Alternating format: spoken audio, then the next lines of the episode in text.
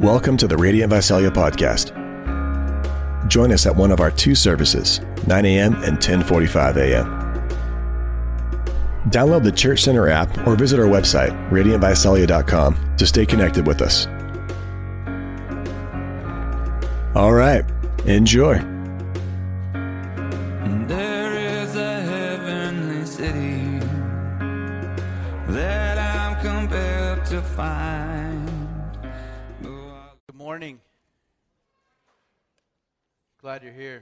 Name's Travis. I'm one of the pastors.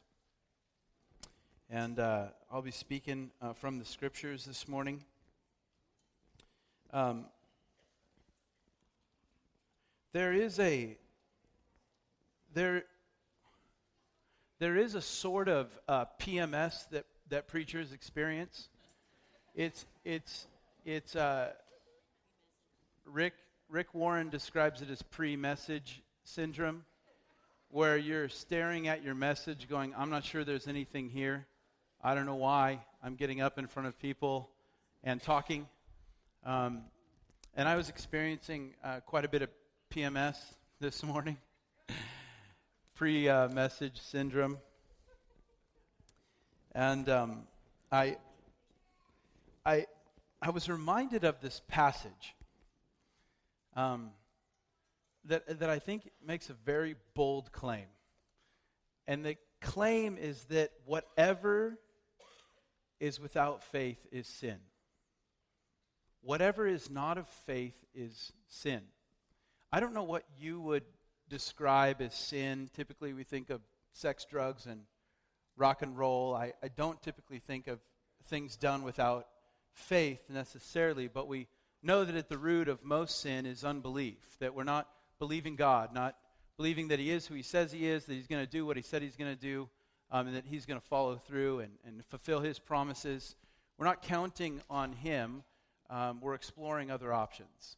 That's what we're doing uh, when we sin. And so I, I, I felt like the Lord um, asked me in pre service prayer um, to preach his people back into a place of faith. The problem was, I was staring at my message going, I'm not sure if this can do that, but I will trust you, God, that you're able to do this with that because whatever is not of faith is sin. So we're not here out of some ritual. And I, am not interested in hearing myself talk. I feel rather sick of myself uh, this morning. I don't want to hear me. Um, I want to hear him. Would you join me in prayer? Faith comes from hearing from his word. And I want to hear from him. Jesus, our hearts explode when we see you for who you really are, as Tiffany just said and prayed. Our hearts also explode when we hear from you, just to hear your voice. Our joy is made complete when we hear your voice. So I just want to ask that you would speak to every heart here. That it, it, it wouldn't uh, be uh, my words that would have an impact, it would be your words. That you would come and minister to every heart here. Holy Spirit, invite you to move. We want you here. We want your conviction in our lives because we know that there can't be any conversion. There won't be any change without your conviction. So we want your conviction. We actually want you to search us and know us, see if there's anything in us that needs to be dealt with. In Jesus' name, amen. Last week we began a series on the heart, if you were here. Um, we are emphasizing the heart here at Radiant in this season because the Bible emphasizes the heart. That word, heart, appears over 900 times in your Bible, over 77 times just in the book of Proverbs. It's important. The state of your heart is important to God. He doesn't look at your appearances. God is not impressed with the things that people are usually impressed with. God doesn't look at the things that people usually look at, He's looking into your heart. Chronicles tells us that he's searching for hearts that are fully committed to him. Not only is he searching for hearts, you've experiencing you've experienced him searching your heart. You experienced this before where things are being revealed to you. God's showing you things about what's going on on the inside. Um, Jesus, who is God in the flesh, also stressed the importance of the heart. Virtually every sermon is a state of the heart address. Virtually every time he's asked a question, he brings it back to the heart of the matter. People are arguing, squabbling over petty things, and he brings it back to the heart over and over again. According to Jesus, this is I found this very profound. According to Jesus, every problem you have is a heart problem. Every issue you face is a heart issue. You don't have a problem with your mouth. You have a problem with your heart because out of the overflow of your heart, your mouth speaks. So it's like, I just got a foul mouth. It's like, no, you've got a foul heart, and then your mouth speaks that. It's worse than you actually think. don't worry, there's, there's good news. It just gets bad for a minute, you know. He also said you don't have a money problem because where your treasure is, there your heart is also. So your issue is not with debt or spending or materialism. Your issue is a heart uh, issue. And so Jesus was always bringing it back to this. Jesus arguing with these religious folk, and these religious folk believed then what religious folk believe today, which is that I'm all good in here and the problem's out there. And if I could just stay away from what's out there, then I can stay all good in here. The problem is out there. And Jesus says some profound things to this group of people, and I believe he would say it to us as well. He called the people together. In the middle of this argument about diet, in the middle of this argument about what defiles a man, he's like, okay, listen, I'm sick of this conversation. That's not in the Bible. I made that up. He called them together and he said to them, Hear me, all of you, and understand. Don't just hear me, and not just for some of you. It's not just for the religious folk. Hear me, all of you. And don't just hear it, understand what I'm saying to you. There is nothing outside a person that by going into him can defile him. But the things that come out of a person are what defile him.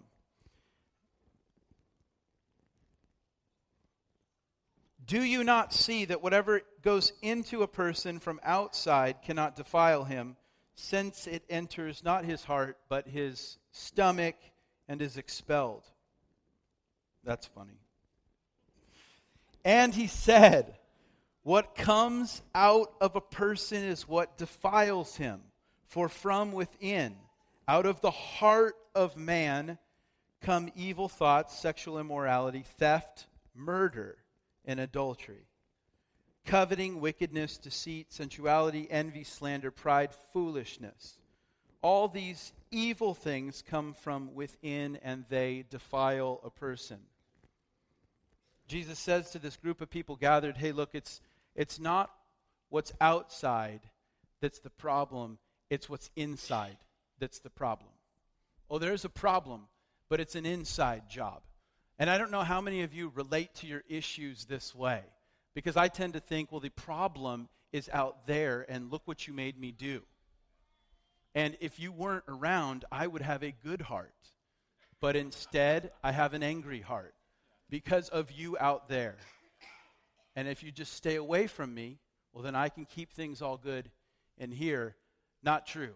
The people out there just get at the stuff that is in here. Jesus is wanting to get at the stuff that's in here.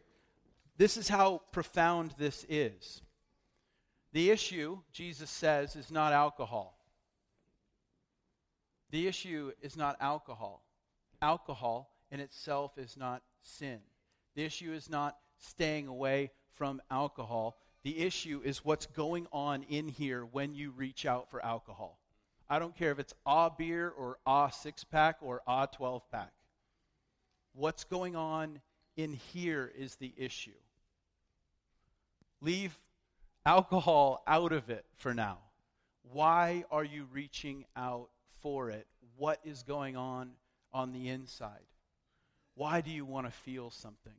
Why do you want to have something? Why do you want to be something?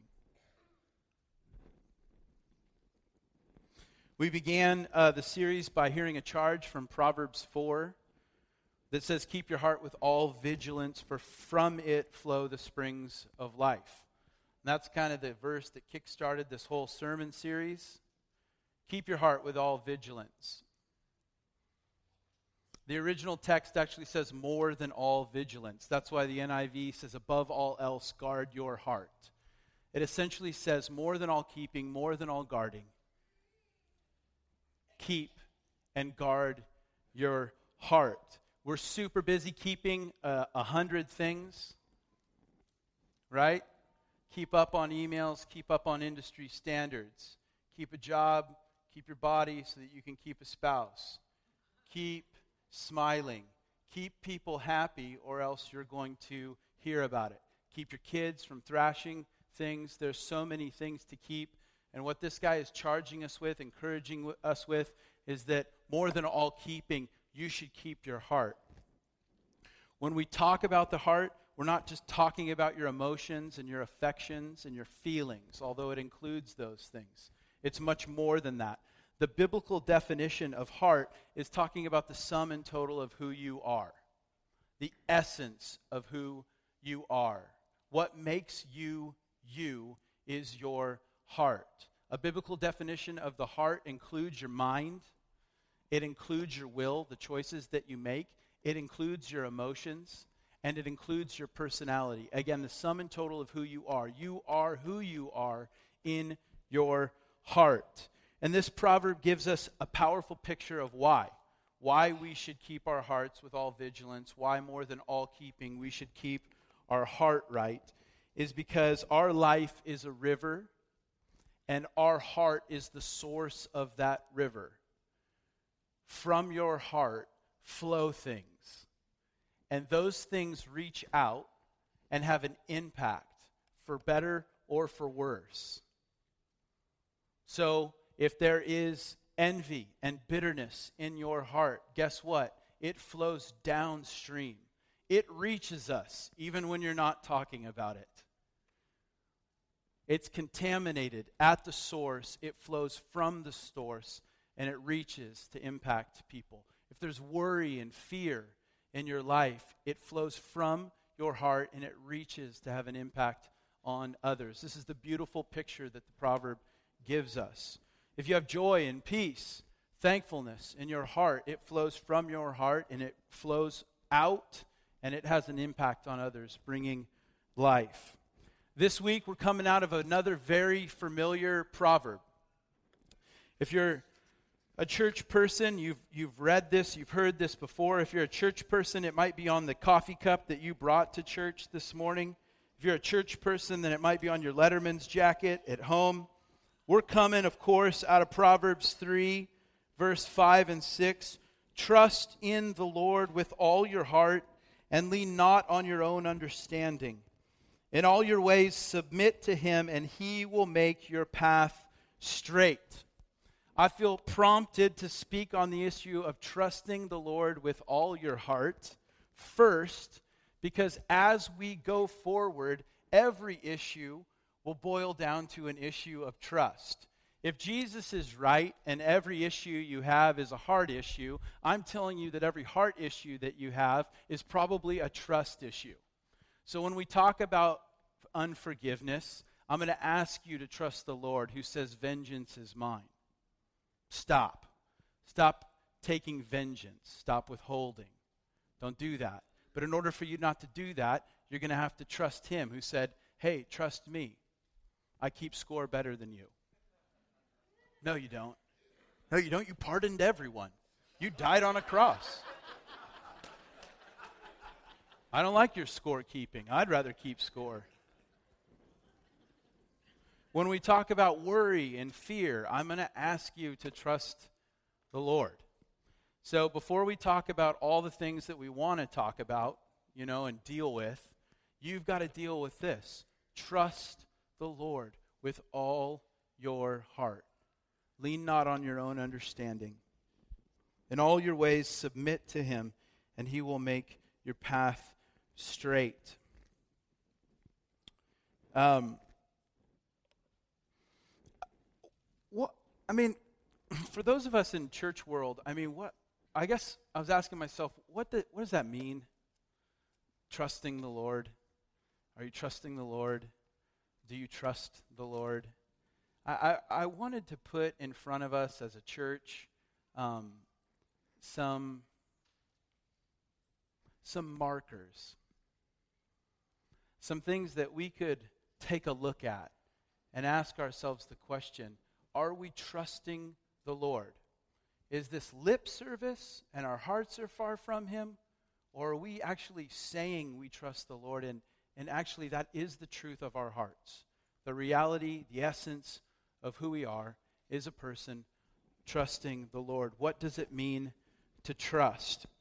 We I'd like to think we at Radiant Church invite people into a growing relationship with Jesus. We're excited about you coming here just as you are. Come as you are, and then don't stay that way. We're trying to create a culture here where you can come. Come with all your questions, come with all your doubts, come skeptical, come hating it, come thinking this is lame. Come. Come as you are. Come with your sin, come with your fears Come with your spouse, come with your kids. Come just as you are. And then we're also trying to create a culture of growth. Please don't stay that way. Don't. Grow. Any relationship that's growing is growing in trust. That's it. Trust is the air that relationships breathe. You show me a growing relationship. Take God out of this for a second. Any relationship that's growing in your life is growing because of it's growing in trust. Any relationship in your life that's stuck and struggling is stuck and struggling because it's struggling in the area of trust. Trust is the bottom line. Growing in certainty, growing in confidence, growing in assurance. Banking more and more on this person, relying more and more on this person. When it comes to a growing relationship, trust is incredibly important. I would submit to you if you're stuck in struggling in your relationship with God, if things haven't changed for 25 years, I would submit to you that you're stuck and struggling in the area of trust. You don't believe him to be who he says he believes, who he says he is, and you don't believe him to do what he said he would do. That's what's potentially uh, going on for you. You have to know this morning that you serve a God who wants to grow in relationship with you. He's wanting to grow in relationship with you, and so he is asking you to trust him. And there's a lot of things that we're growing in relationship with, and there's a lot of things that we're trusting in. We have a God who's saying, Grow in your relationship with me and trust in me you also need to know this morning that you have an enemy, that there is an adversary, someone who's set himself up against what God wants to do in your life. There is an enemy who wants to stop and stunt that growth. And because he wants to stop and stunt growth in your life, he accuses God night and day. And when he accuses God, you start to question God. You don't want to put your confidence in him. And you start looking for alternatives, other things that you can trust in, other people that you can count on. And so, because the enemy wants to stunt the growth that's going on in your life, what he does is accuse God night and day, causing you to question God and to look for something else a sort of antichrist now, we're all watching TV looking for the Antichrist, trying to figure out who the Antichrist might be. But that word anti doesn't just mean against Christ, it means instead of Christ, alternative Christ, an alternative and instead of Jesus. And so while we're all looking for the Antichrist, we're all embracing these instead of Christs.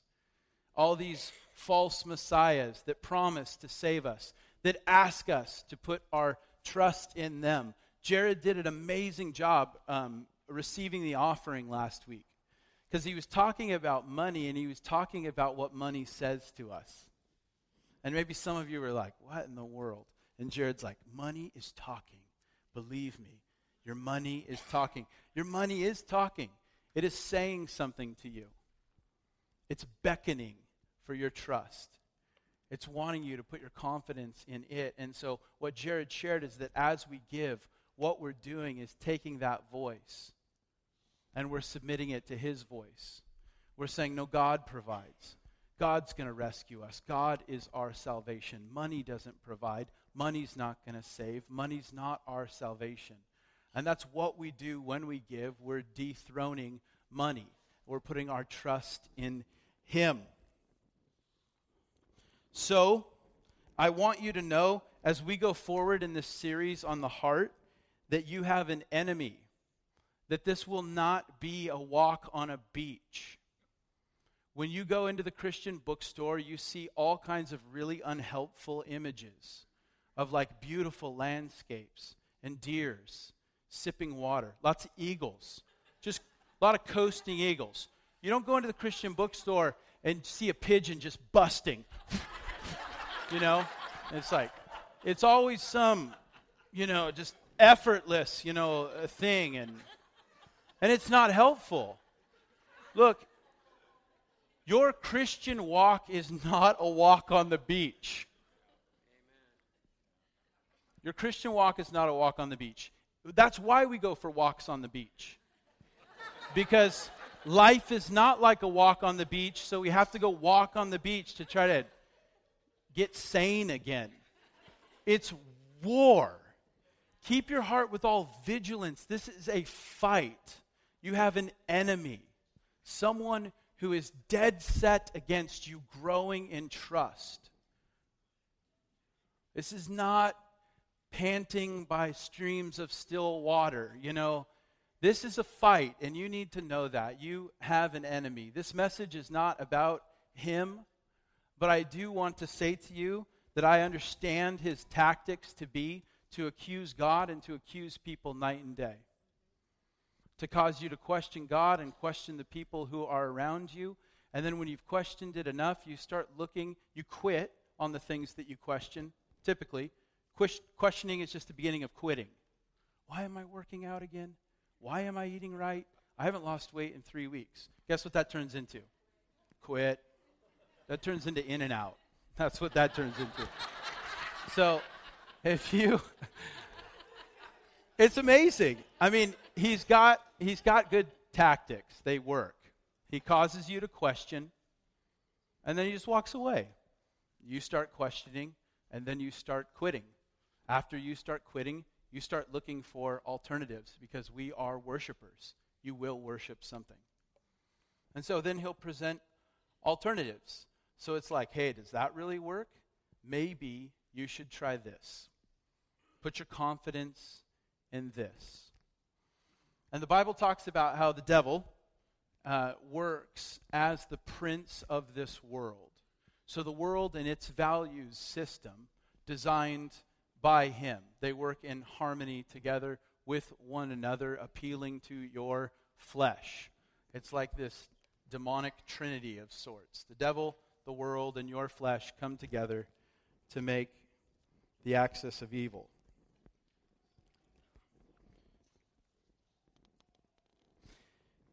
His tactics are the same in every generation. He didn't need to upgrade when the internet came out. His tactics are the same in every generation. We're not unfamiliar. We're not ignorant of his schemes. We know how he does what he does. If there's anything good to say about the devil, it's that he's entirely predictable. This is how he works. And the reason he doesn't need to upgrade, the reason is he doesn't need a 2.0, is because it still works. If it ain't broke, don't fix it. and it keeps working.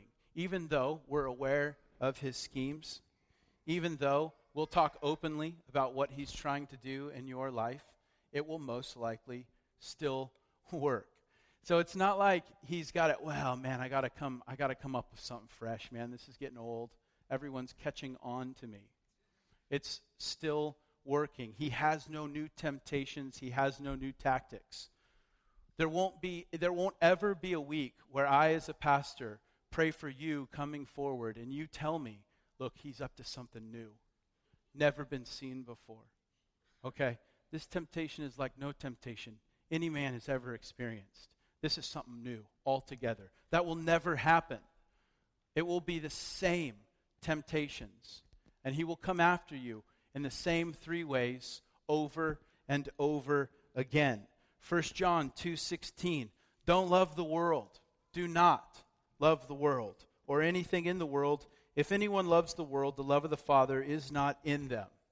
Verse 16 For everyone for sorry, for everything in the world, the lust of the flesh, the lust of the eyes, and the pride of life comes not from the Father, but from the world.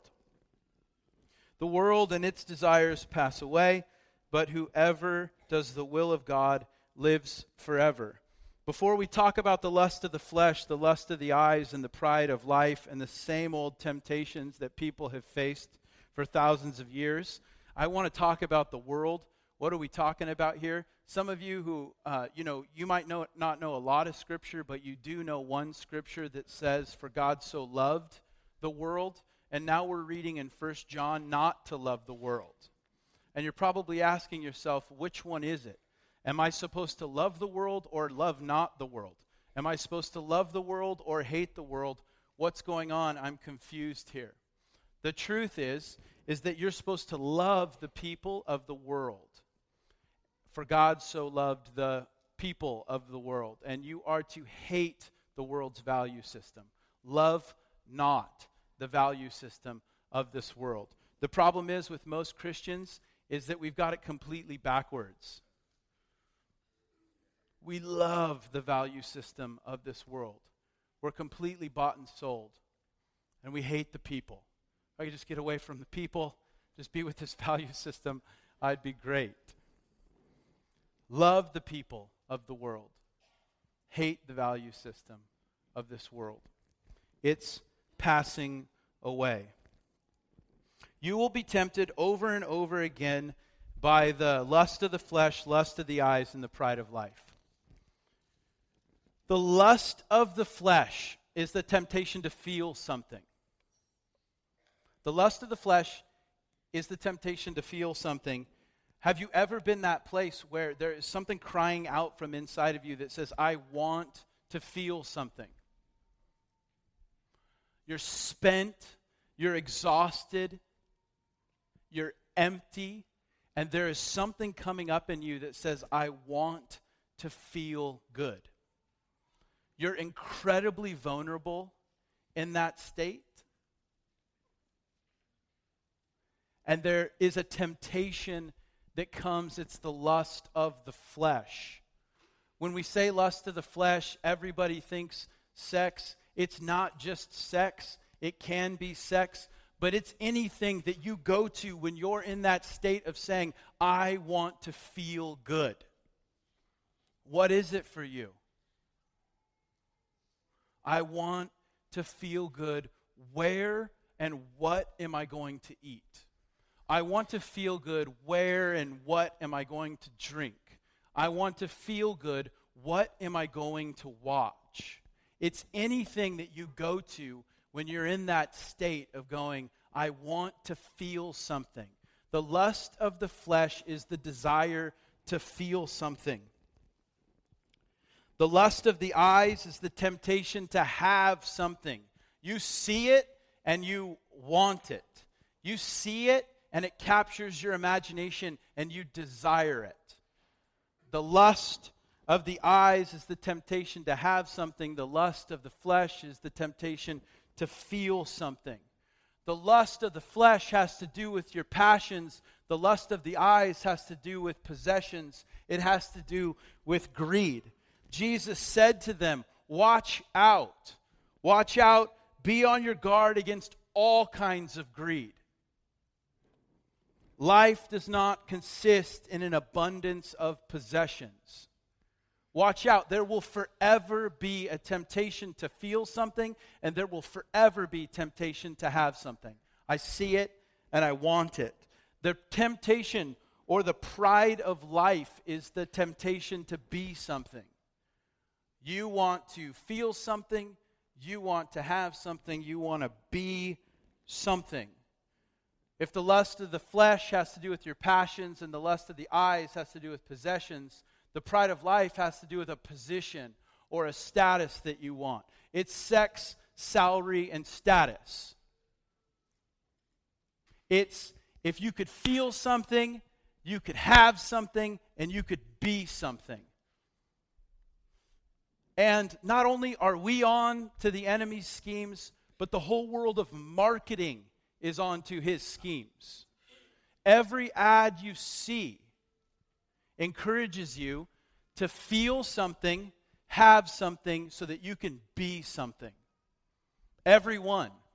I was listening to Rick Warren talk, and he said that he started a game with his kids where he would drive through the LA area, and if they spotted, that's lust of the eyes, that's lust of the flesh, that's the pride of life, while looking at billboards as they drove down the 405, he'd pitch him a nickel until he realized that was materialism, that they were doing that for stuff. Seriously, look at ads.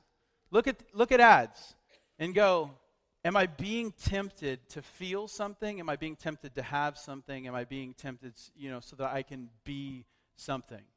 Is this passion that they're appealing to? Is this possessions that they're appealing to? Or is this position that they're appealing to?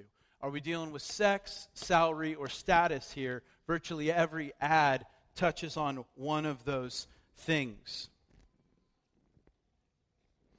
Um, can, I, can I show you that this isn't like a new thing?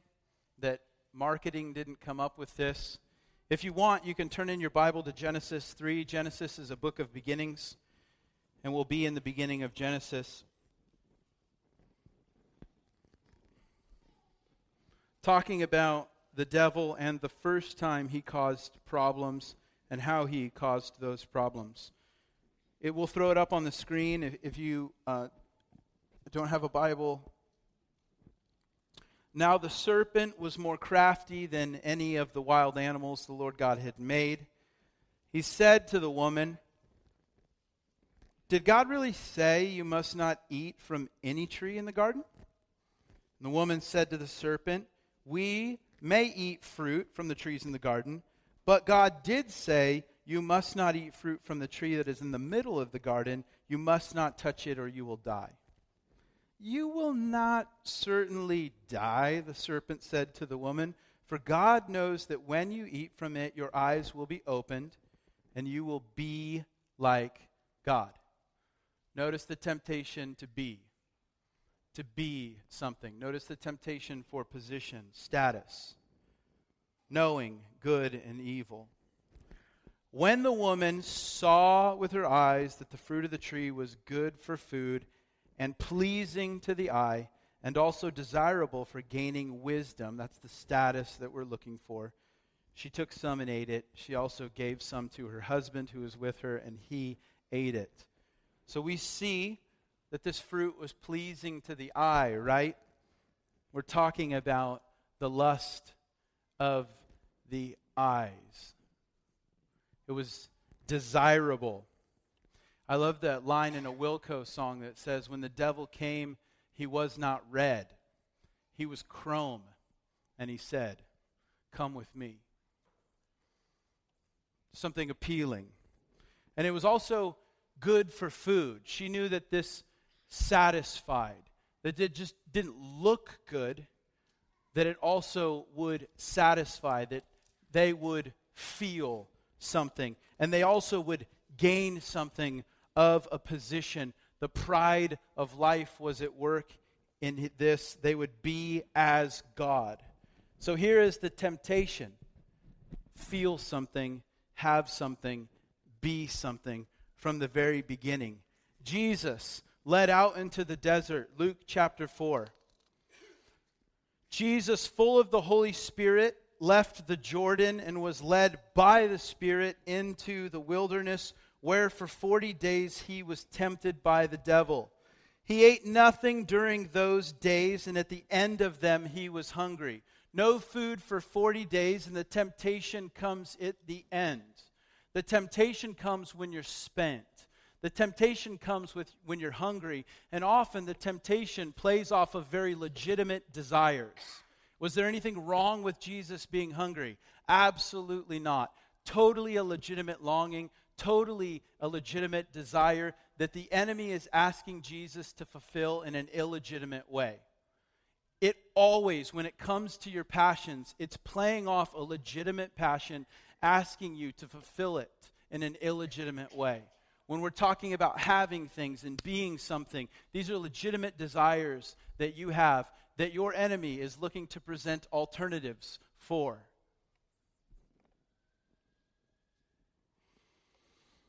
At the end, he says, Hey, if you're the Son of God, tell this stone to become bread. First temptation. Jesus answered, It's written, Man shall not live on bread alone. The devil led him up to a high place next and showed him in an instant all the kingdoms of the world, and said to him, I will give you all their authority and splendor. It's been given to me, and I can give it to anyone I want to. If you worship me, it'll all be yours. Jesus answered, It's written, Worship the Lord your God and serve him only. The devil led him to Jerusalem and had him stand on the highest point of the temple. If you are the Son of God, he said, Throw yourself down from here, for it is written, He will command His angels concerning you to guard you carefully. They will lift you up in their hands so that you will not strike your foot against a stone. Jesus answered, It is said, Do not put the Lord your God to the test. When the devil had finished all his tempting, he left until an opportune time. The first temptation that comes Jesus' way is what? Turn these stones into bread. The temptation here, the temptation that comes, is to feel something.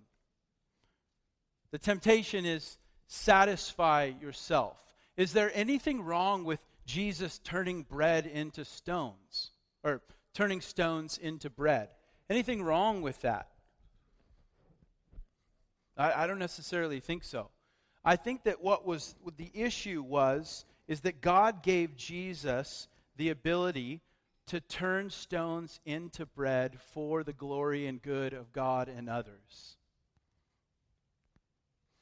And what the enemy is coming to do is say, Jesus, use your gifting to satisfy yourself. Use your gifting to meet your needs. And you will be tempted over and over again to use the gifts that God's given you to satisfy yourself, to meet your needs. The gifts that were given to Jesus were given to him to meet the needs of others, and it's the enemy coming and saying, Satisfy yourself. Don't trust God to satisfy you. You take it. You satisfy yourself. You use the gifts He's given you for you. You use the gifts that have been given to you to meet your needs. Jesus obviously stands. Trust the Lord in that temptation. Trust that the Lord is going to satisfy him. Trust that he doesn't have to meet his own needs or satisfy himself. How do you do trusting the Lord in that way?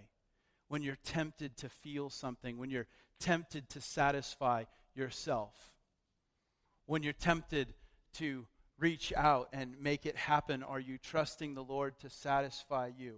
Or are you using your gifts and your strengths to satisfy yourself?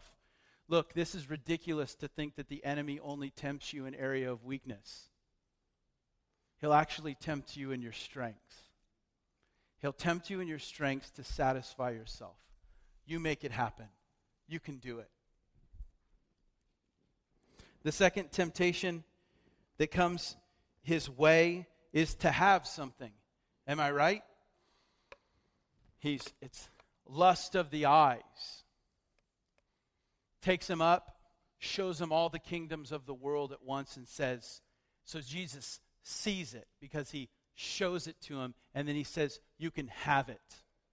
You can have this if you bow down and worship me." The second temptation that comes Jesus' way is to have something, not to just feel satisfied, but to have something. And here's the amazing part of this is that Jesus would ultimately have all of these things. Jesus would ultimately be satisfied. Jesus would ultimately have authority. And Jesus would ultimately be worshiped. Again, the temptation is to take a shortcut to take these legitimate things that God wants to do and do them in an illegitimate way. To not trust the Lord's timing, but to make this happen on your own. Angels will worship you. You throw yourself down. You will be tempted over and over again to show off so that you can be something. Jesus, over and over again, they're like, do, do the tricks. Do the tricks so that they'll worship you. Do it, it's in your best interest. You'll be tempted over and over again to show off in order to be liked. You'll be tempted over and over again to fake it in order to be loved. You'll be tempted over and over again to agree with things that you don't agree with, so you will not be rejected.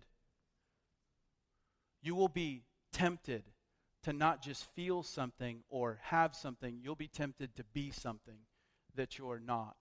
And Jesus stands and he trusts the Lord.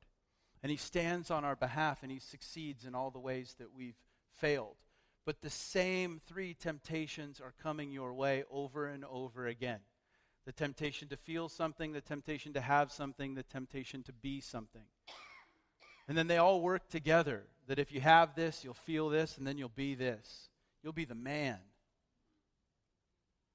You'll be in a convertible somehow. You don't even have one, but you'll be in a convertible. He stood and he trusted the Lord. I mean, how, how do we know that we're trusting God with all of our hearts? And how do we fight these three temptations that are always coming our way? How do we stand? What's the prescription? How do we war? If we have an enemy who's constantly bombarding us and we're supposed to love not the world, then how do we stand against the world and its systems and its schemes and its constant bombarding uh, us? I want to prescribe three things. To the lust of the flesh, I want to prescribe integrity, a life of integrity. To the lust of the eyes, the desire to have something, I believe the Bible prescribes generosity. And to the desire to be something, I want to prescribe humility. That when we wage war, we don't just hunker down, but we move in an opposite spirit. Not only are we not giving in to this, we're going to do the opposite of this. We're going to live our lives with integrity because we know the lust of the flesh is always coming our way. We're going to live our lives with generosity because we know there's this constant temptation for possession. And we're going to live our lives with humility because we know there's a t- constant temptation for position. We're going to wage war against sex, salary, and status by living with integrity, generosity, and humility. Why? Why is the prescription for the lust of the flesh integrity? I think many of us have probably heard that integrity ha- has to do with like who you are when no one's looking. Anybody heard that? Um, I think a lot of us um, make a strong connection between integrity and, and honesty, and I believe that it is that, but it's more than that. Integrity has to do with wholeness.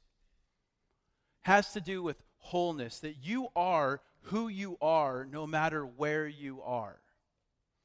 Let me put it this way that when integrity speaks to a whole, if you've compartmentalized your life, you've lost your integrity. if you've compartmentalized your life and there's like there's like church when I have my nicest shirt on and I smile, and then there's work. There's work on Monday, but then there's also this compartment that's work on Friday. And I'm a different guy on Monday than I am on Friday because there's blue jeans on Friday. And I'm a different guy with friend group number one. And then I'm a totally different guy at home. I'm just totally depressed. And then with friend group number two, because those are my Christian friends, I'm this guy. The second you've separated your life, the second you've compartmentalized your life, you've lost your integrity. You are no longer an integrous person. And a person who has integrity has wholeness. Okay? And the reason that I would prescribe integrity to this issue of the lust of the flesh is because many of us have compartmentalized our lives. And we think, we think that we can have private sin in our life and that it's personal and that it doesn't affect the other cubicles, the other compartments. You believe the Titanic myth. The Titanic myth is that the Titanic was an unsinkable ship. The reason the Titanic was an unsinkable ship is because they compartmentalized the hull. And the belief was this this ship can take on water without sinking. And for those of you who've compartmentalized your life, you think that you can take on water in one area of your life without sinking the ship. It's nonsense. Your sin is private, but it's certainly not personal. It's having an impact on everybody else in the boat. Oh, I can just have this compartment of my life, this little secret spot, and I can take on water, and I can entertain some thoughts that maybe I should be dealing with and I can entertain some drink and I can take things in. And it won't have an impact on my marriage, and it probably won't touch my kids, and the people at church won't know any different. And with friend group one, I'll act like this, and with friend group two, I'll act like this. If you've compartmentalized your life, you've lost your integrity. You cannot take on water in one area of your life without it sinking the whole ship. For those of you fighting, being tempted, in the area of the lust of the flesh. Live a life of integrity, a life of wholeness. Come clean. You can't secretly harbor thoughts about that man or woman and think that you can just take in a little water without it sinking your ship. Just a drink here or there, or just a certainly, certainly that won't affect the other areas of my life. It's totally private right now. You're not talking to anyone about it, but it's not personal. It's affecting other people around you, it's affecting other relationships. I'd invite you to unseparate your whole. Don't believe that myth. The second thing uh, that I, I want to prescribe to the lust of the eyes, that desire to see it and want it, is generosity. That we wage war against this when we're generous. When we open our hands with what we've got, we deal a blow to materialism. Listen, eh, eh, and, and this, this might be really difficult to hear. If you don't trust God with your money, you don't trust God it's just it's just ridiculous to come together week after week and to trust him for uh, this little place called heaven. You trust him to have made a place called heaven. We've never seen it and you say you believe in it. It's weird. Really. It's crazy. Most people think you're crazy. Trust him for heaven not only did he make the heavens, but he made the earth. You believe that God created and designed this planet. That's it's unreal. You're the furthest thing from narrow minded, in my opinion. Don't tolerate anyone calling you narrow minded. Tell them that you believe that a God spoke this into existence. I don't think that's narrow minded at all. I think that's pretty crazy. You, you trust Him for your uh, eternal salvation. or so you say. You trust Him for your eternal salvation. And then you don't trust Him with your money? I, I don't know. That's, that's weird. That's weird. I'd trust Him with your money. And I would say that if you don't trust Him with your money, you don't trust Him at all. It's just something your dollars say. Become more and more generous. Every time we give, we're saying, I trust God. Every time we give, we're saying, I trust Him as my provider, as my provision. For God so loved the world that He attended our services. For God so loved the world that He gave us a book. For God so loved the world that He gave. He gave. He gave Himself. You can't love him without giving. You can't love him without giving. You can give without loving for sure, but you cannot love without giving. For God so loved the world that he gave. Continue to open your hands with your time. Don't buy into scarcity. Trust the Lord that He is who He says He is, and He will provide for you in the way that He said He would provide. The answer to the pride of life is humility walking in humility. And humility, for many of us, you know, I don't know what your the way you think about humility. Humility is not I suck. That is not what humility is.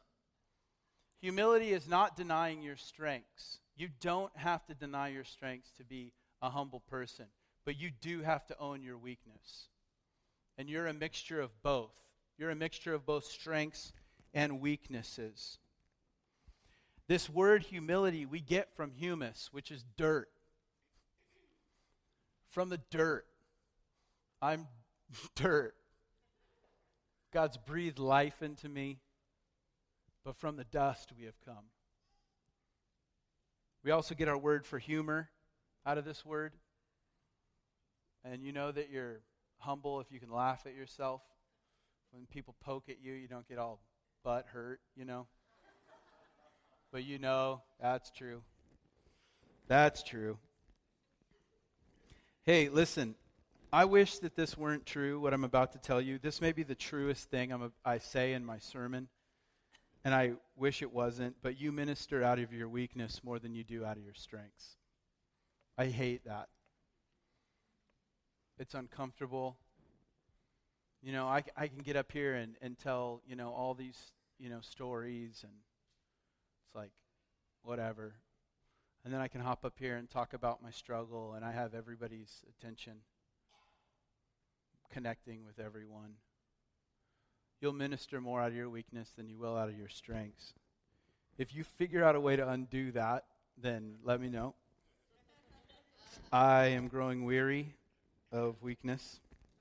I hate it if you're not being honest about your weakness, the truth is, is that you're probably dealing with a fear of man, which is again a desire to be something. You want to be liked, you want to be well thought of, you don't want to be that guy, you don't want to be that girl, you want to be this, you want to be that.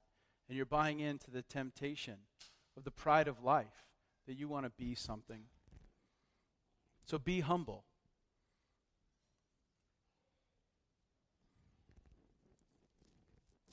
So, how do you know if you're trusting God?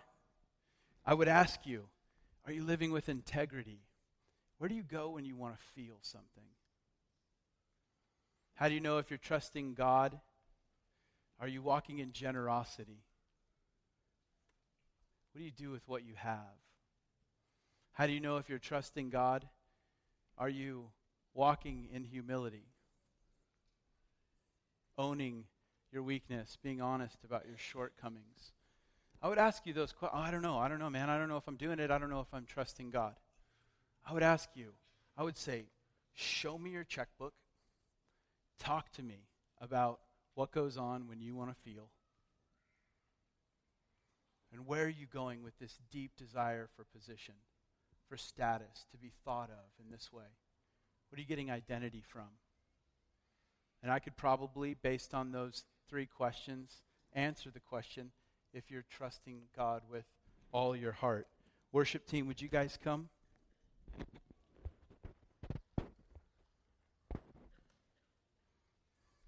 My invitation today is to actually trust God with what you feel. Trust Him to satisfy you. My invitation to you today is to trust God with what you have. Walk in generosity.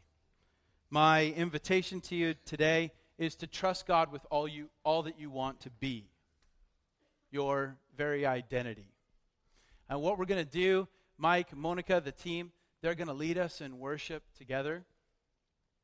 And during that worship time, a group of people will come forward. That group of people are people that we've trained to pray, people who we trust to pray.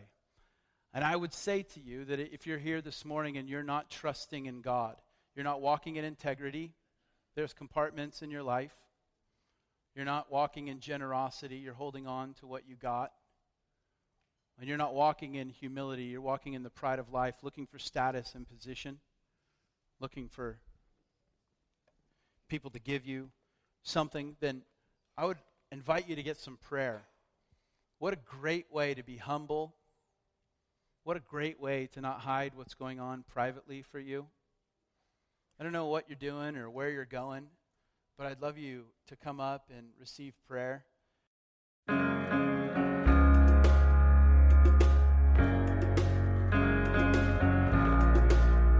Thanks for listening. We want to be a resource for you as you walk with Jesus. So please connect with us at radiantvisalia.com. Until next time.